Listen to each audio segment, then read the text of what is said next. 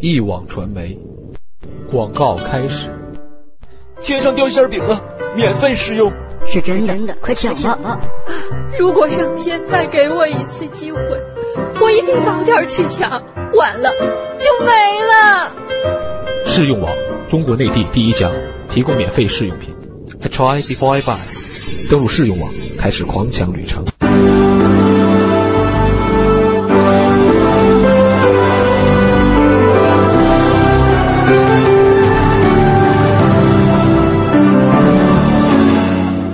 锵锵三人行，诸位好啊！咱们这个红影干嘛挺胸？对，准备战斗，竖的竖的太辛苦了。准备两个男士，你想今天呢两个男士跟我两个一个女人在那谈，对吧？那是什么意思？你不感到很高高兴？很高兴吗？很高兴是绝对很高兴。喜欢男人吗？当然喜欢我，我更喜欢女人哦。对啊 啊！你更喜欢女人？对，我说我对你们两个没兴趣，我已经说过了，我没兴趣。啊，听懂了吗？哎，听懂了，听懂了。哎呀，对对对对，你要人家讲明白了，你才听懂。讲明白啊，真的文涛啊，真了不起，真的，怪不得这个笔名叫红影呢啊！哎哎，那我碰见女作家，我就不由自主的想问啊，你像这个书里，你的那个小说里，刚才咱们还念一段啊，当女作家写到这个姓氏的时候，是怎么一种想法呢？比如说，真觉得有必要写吗？还是更喜欢一种，比如说言有尽而意无穷的写法呢？我觉得每个人都可以写，关键是写的怎么好，怎么妙，这都可以办到。但是怎么写出新的艺术来，那就不太一样了。你认为什么书算是写出了这个艺术呢？呃，应该《金瓶梅》吧。《金瓶梅》哦，应该有他的，但是他那个在我看来比较狭隘的男人的一种男权中心主义。嗯，对对对，她是女性主义作家啊。对，我是跟她刚好对立的。嗯，对，是吗？对。哎，那这个 有意思哈。那这个你现在是这个文学界的人啊，给你打听点你们文学界的事儿啊。最近听说这个呃，韩寒和一个文学评论家叫白夜。发生争论，在博客上，先是好像说这个白夜啊，就讲什么八十年代后的这些写写写东西的人，嗯，好像还没有算正式进入文坛，说不算是什么纯文学的这个创作吧。我也许误解这意思，但是报纸上是这么登的。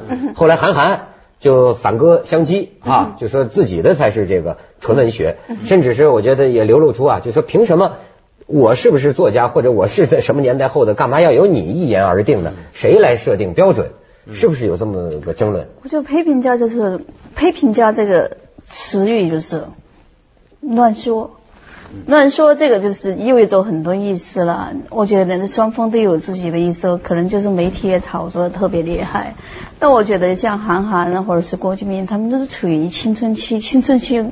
很残忍的整个成长，所以在这么一个就是现在中国这么一下就冒出了这样两个像明星似的，所有的媒体捧着，那么他们特别膨胀，那么这我觉得北野是很爱护，很爱护，就是像韩寒来才来会评论他的书，才会来指点他，因为如果一个评论家他不喜欢一个作家，他基本上不会来说的，保持沉默都是对。对，保持沉默，我觉得这是一种伤害，或者是对你的一种蔑视。对，那我觉得北野这么来说是非常爱护这种年轻一代的，对，他们需要一些引导，因为太年轻了，太年轻就是我们就会说，你会有非常多的莽撞或者非常多的非理性的一些东西出来。但这件事我觉得最奇特的是什么？就是像你刚刚说的，啊，呃，像外国也有很多很畅销的作家，对，像有些那种写那种 pop fiction 的那种那种浪漫爱。情小说那些作家很红啊，嗯，卖的书都很多啊，但你从来没看过《纽约时报》或者什么有人去评论他们。对，就说我觉得中国特别怪，就是如果你真的觉得一个作家他写的是流行小说，不是纯文学，没有文学价值的话，要在海外文坛、外国文坛、英美啊、欧洲，就我干脆不写你，没人评论你。嗯嗯嗯，我要是我被我们评论的就已经是纯文学了。但是为什么在中国呢？就是既有一帮人，大家觉得你们写的不算纯文学，但还要煞有介事的去评论他，这表示已经很看得起你。哎呀，你这话就像我那天听郭德纲讲相声，在台上郭德纲还说的，是说你啊是瞧得起你。对 对，哎是对是对，其实是其实是。但是你这些话，韩寒的这个支持者听了，可能就要给你脆板砖了。哦，我天天我的 blog 上面全是脆板砖，全是。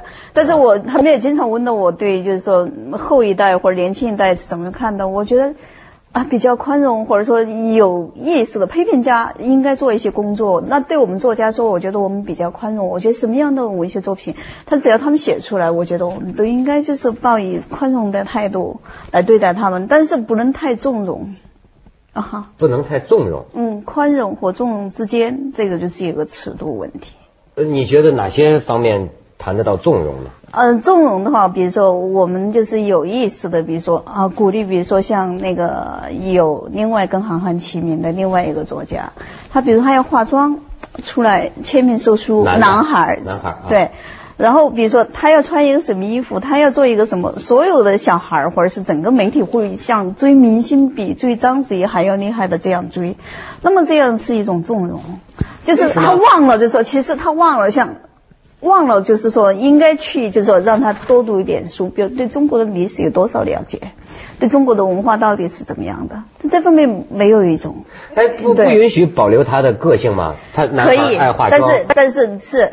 但是在这方面你不能够太纵容，就是说这个是非常好的，就会搞得很多的追星族全部都学他，好像是只要我写几个字我就可以成为作家，这是完全错误的。所以像我台湾的一个出版商影帝先生他说了，现在中国文坛实际上存在一个什么现现象呢？就是说台下的人都到台上来了，那台下没观众了，就这样。谁都在说 啊，每一个人都在说。那如果都跑到你这个位置来做，你想想。但是这是这这也许是这个时代的一个特征。你发现没有？现在好多矛盾和争议啊，是两代人之间的。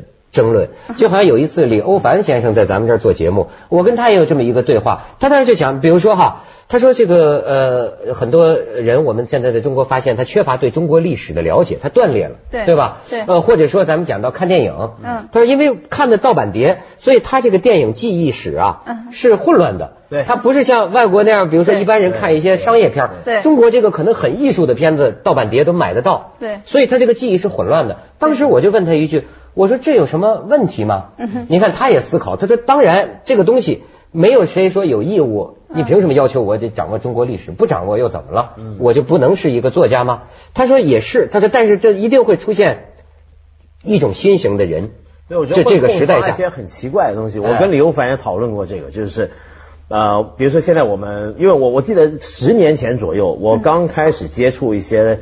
大陆的文化人啊，或什么时候，我们谈起一些外国的电影历史上的经典或什么，很多人都没看过。嗯，到现在我在接触年轻一代是什么都看过。嗯，那他是用一年的时间去看了我们很多人在外头是十几二十年看的东西，然后看的时候是不分类的，就一个一个娱乐大片跟一个艺术经典是混着，一天晚上同一一个晚上看了两部这个样子。但我觉得这也没什么问题，就他能够。撞出一些可能很新鲜、很古怪的东西出来，说不定。对，有人美其名曰为后现代的人物、后现代艺术等等。对，他只能成为这一种一种类型的，而且就是说，他不能说他就是中国新的文学的或者新一代文学的代表，因为真正有实力的这种作家的话，是需要非常扎实的基础的，他只能成为一种另类写作。坦白讲，我不是太在意，就是啊，这些八零后的这些作家写的怎么样，因为我觉得。啊，自然随着时间的演变，或者这个市场的变化，谁是文学，谁被纳入那个典律啊？文学史的这个经典，谁不纳入，自然以后会有个分晓。但是呢，我关心的是他们现在这个姿态，对，就是说，特别是他的一些的粉丝们，嗯，我看那个言语啊，有时候我觉得这整件事其实可以很严肃去讨论，对，但是现在就看不见这样的讨论，或者有这样的讨论。被淹没在一片的很粗暴的，呃，我们节目里头不能说的，要受到这个组织谴责的这种语言里头。哎，这就是这个全民人人发言的这个必有的 一个特色。而且我现在有时候觉得啊，真的是两代人，这不能不承认呐，这个。你好像那天呃，我们搞一个那个选美比赛啊，哎，有个小女孩，呃，她要送我，她说这个我的朋友有车是吧？从从甲地到乙地，通常情况下呢，我觉得怎么也得走半个小时。她说不用十分钟啊，十分钟。她说我说怎么可能十分钟啊？然后我就听见一阵震耳欲聋的声音，哇家伙，赛车手，他的男他的朋友是个赛车手，你知道吧？哇一下子就来了。好家伙，我一看那姑娘是喜欢，就是 这个，她就 就不是这这东西吧？我觉得就是我年轻的时候是想也没有想，生活变化了，你知道吗？现在的人这这赛车这些玩意儿，风驰电掣，你想那家伙深夜街头，我都想年轻一回啊！这就是干去广告，锵锵三人行，广告之后见。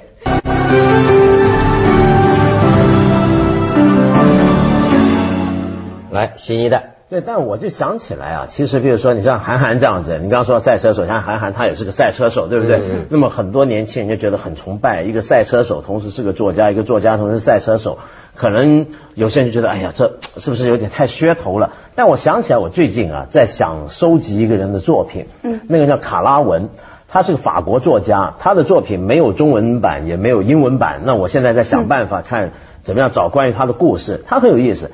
他是个一九二零年代一零年代的作家，那么当时他被认为是很多超现实主义、达达主义的先锋队，那么布列东啊那些人都很崇拜他。那这个人是什么样的人？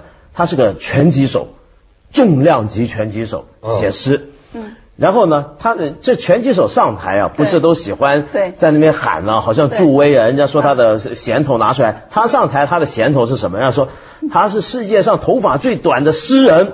然后对，然后他这个他很喜欢猫，怎么样？然后耀武扬威，就跟人打打拳击赛，他靠这个谋生。然后拳击之余呢，他也很喜欢跟老一辈的作家对着干，他老骂那些老作家。嗯。那么他呢，就自己出了一份杂志。这份杂志是由头到尾都是他自己一个人写，用十几个笔名去写，有的去搞采访，有的写评论，有的写小说，就自己自己弄的，啊，然后自己印，印完了专门跑到人家大作家、成名老作家，对，他们那边签名会啊什么，他就在门口发，这老这家伙完蛋了，大家看我这个杂志吧，什么我们新一代起来了，就这么样的一个人。后来他就一路打拳，一路流浪，最后到了墨西哥，然后神秘的失踪了。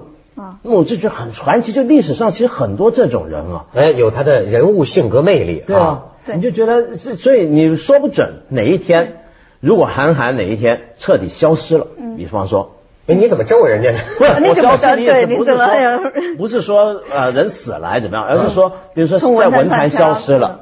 啊，叫那家千古之谜是吧？然后比如说不晓得跑到什么地方去躲起来了，那他就成传奇了。哎，所以人啊，还有一种传奇的历史。其实有时候你观察一个人，可是你为传奇而传奇好吗？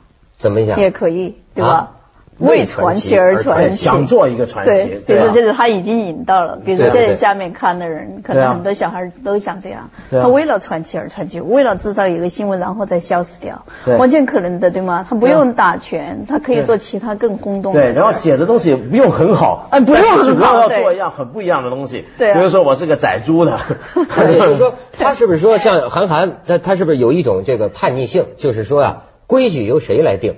就你说咱这个没规矩，但谁定的规矩？对，这有点文革精神啊啊有啊！而且我觉得是他，我觉得还不错，他有这些东西，但是他的这个 粉丝群啊，嗯，就你看他们写那种东西，那就就真的是很文革，比文革还文革。我觉得这个事儿啊，我现在经过这个很多思考，我现在觉得呀网络一放开哈，这个。批评人人说话，不是专家批评，而是人人都是专家，人人批评已经成了我们生活的一部分。对，你比如说，很好的，其实没什么不好，但是生活在这样一个社会啊，你需要进化，你不能再固守着过去的一些很自闭、很羞涩的性格，没没有办法。你好比，比如说我我看这个观众的意见，我们有了网站，我最后发现呢，如果你是个性格软弱的人，如果谁的意见你都想，如果谁的意见你都尊重的话。看到最后你会窒息的，你是窒息的。为为什么？不是说他骂的话有多脏，而是说啊，他说东你说西，对，谁跟谁说的都不一样。你最后发现他们是让你做什么都行，做什么都不行。嗯，于是乎你最后终于如梦方醒。嗯，恐怕呀，我就做我自己，然后呢攻击你们一个话题，因为你们的评论也是你们的一种生活，你们也需要这个。东西。但是至于你说这个评论有的时候啊跟理解无关了。我现在很有一种感触，就是中国有些成语啊，嗯，本身就蕴含了它相反的意思。你比方说啊，说是这个啊，翅膀硬了你要飞了，那不废话吗？翅膀硬了当然要飞了。但是你看反义的，就比方说理解万岁是吧？因为万岁是不可能的，所以理解是不可能的。嗯，就是你是像那个悖论，好比悖论。你比如举个例子，我就拿我自己，别人咱没资格说，我拿我自己举个例子来说，说这个理解有多。难，而且也没有必要理解。就好比说，哎，有的观众，我那天看哈，有的人说我有有有夸我的，说我我自嘲是吧？哎，有骂我的，说你有的时候过分谦虚，过分谦虚啊，反而是虚伪，是怎么怎么着？可是实际上，你看，我就拿这个心理学的一个例子来举一举，嗯，都不是真正的我的意思。嗯，好比方说，你认为我自嘲的人，或者认为我过分谦虚的人，比方说，我说我好色。嗯我说我是小人，嗯，我说我见利忘义，嗯，这些词儿在你的心中是贬义词，负面的，但是在我的心中。这不是贬义词，这也不是褒义词，不褒不褒不贬，就如其然如其然。我根本不认为它是缺点，你怎么会认为我在自嘲呢？我只是如其然如其然。对，比如说我说我是小人，按照这个《论语》的君的这个圣贤的定义，君子喻于义，小人喻于利。是啊，对，我是做过见利忘义的事，见着钱我就我有时候会放弃原则呀。嗯，我不是如实的讲出来吗？这跟什么谦虚？比如好比说我说我无知。这就像，比如说李敖老师说他有知，我说我无知。其实我们俩都是实话实说呀，真的无知啊，真的觉得读书太少。但是你看，你从这些意见当中，你就会觉得没有必要去谈理解这些事情。但我觉得你也不要太认真，就是说，是是不认真。为什么呢？因为我现在做这个讲网的节目，看了太多论坛帖子之后啊，你就会发现。网络是个很奇怪的地方，你不要把那个观众的意见或者大家在上面写的东西，就当成一个他很诚恳、深思熟虑讲出来的东西。对，对，他在玩，或者有时候他是发泄。他那是个网络论坛，有时候是个人民公厕，就是大家都把自己的东西丢到上头去。还不不是？我我我我觉得什么呢？沙里有金，真的就是说，为什么我说你要坚要坚强，要坚强，要有勇气。比方说，有的人我知道他不干，他不看了。嗯。可是你要是能看得，嗯，能坚强，嗯，你从中啊就能明辨是非。你会发现很多有些人，人家目光如电，对，确实说中了你。看到你看不到的东西，对。但是这个沙里选金的这个功夫啊，这个不容易。你要有耐心。但这个网络只有在咱们中国，咱们中国有一亿的人上网，这是全世界是罕见的。这你看，在西方你很少看见一个就是啊，图书馆里面就是有十几，就是只是十几个人，你不可能有几千人在那里同时上网。所以这个网络在中国为什么会兴起来？它实际上提供了一个平台，另外一个就是我们自由发言的一种。啊，这么一个场地，所以这个蛮重要的。这是西方不可能有这种一个东西，因为西方已经有了一个。我觉得西西西西方人应该比我们言论更自由吧？他言论这个他已经有了言论自由的地方，我们有吗？有，凤凰比较。对，凤凰比较言论自由，对，我们在这里说的比较言论经常比较熟。对 对对，很简单，就是所以就是网络在中国为什么会兴起？对，他们的论坛有时候也会也会很粗暴，但是问题是还是不是那么多？这是因为他们呢已经在言论自由了很久，对，然后大家已经慢慢透过一个发言讨论，慢慢形成一种规则，一种网络语言的礼仪，日常生活的这个言语的这个该守什么规矩都很懂。所以我们现在是一下子就这一块啪突然爆发，所以我的看法是乐观的。先是打乱战。你任何社会发展，你看都这样。最近你注意到没有？对博客的这个立法的争论开始出现，就是说开始都是自由的，自由的，慢慢人类社会就是这么玩的。开始，然后慢慢大家觉得需要有点规矩了。比如说这个侮辱的界限在哪儿？对，什么公开与隐私的界限在哪儿？对，慢慢慢慢有一个规矩，它会走向健康，是吧？就是前途一片美好，大家菜板砖尽管菜。或许走向健康，也或许走向限制。因为它可以限制，比如说，到底对女性的，比如说身体暴露到什么程度，它也有一个规定了。到时候，是吧？对呀，比如现在哈，比如说你放图片，现在好像是没什么禁忌，比如现在牛蟒宴呐，什么，很多那些就是可以把裸体都放上去啊，很多很多。现在那些女孩，比如说那个吴志美，可以把播客做爱的声音也放上去。那以后如果出了这么一个规范出来，到什么程度不可以？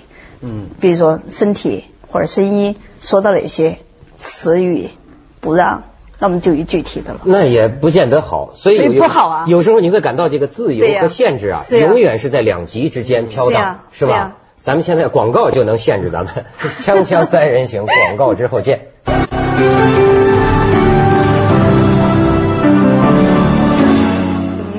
哎，红影，红影，啊结案陈词。我们就说了一腔废话，对吧？什么叫废话？对啊，生活当中天天都是废话，你不觉得吗？但是废话也是商品，也能卖钱呐。啊，看你怎么卖了，对，那你们你 们就是卖这个好了，对我们专业卖这个啊真的吗？啊对，问题是啊你得给我们讲点有意思的废话。对。比如说关于这个银奔是吧？啊，我怎么问他名字红影的来历，他却跟我讲银奔呢？对我故意的，对我故意拿你们两个开涮的，对对对，我这个人真有性格，重庆火锅。啊对对对嗯，对，比较好玩吧，对。不对？不过其实像刚刚我们说这种呃讲废话啊、讲垃圾啊，对对对这网络上面这个东西啊，不是说越来越多限制，现在已经开始越来越多人讲限制，对比如说网络的实名制。对，嗯那么博客上面会不会有侵权？比如说你某个人骂我，我觉得被诽谤，我能不能够还？其实我我还是觉得博客应该是一个理性王国，就是呃应该没限制。我觉得不可能，我觉得不应该限。制，因为尤其在中国特殊的国情下面，不应该有任何限制。哎，你这观点好像跟这个博客网的一领导的意，他认为一样，他认为主要应该靠自律。就是还是五讲四美三文明，就是不是几文明，五讲四美三三热爱，就是说大家伙儿啊，提高一下自己的这个这个为人做人的水平，是吧？慢慢的这个是会慢慢变的。你比如说，我举个例子，如果一个论坛上头啊，老是大家就是出言秽语骂来骂去，也没什么意思大家就不看就疲倦了，真的对。好多人我就。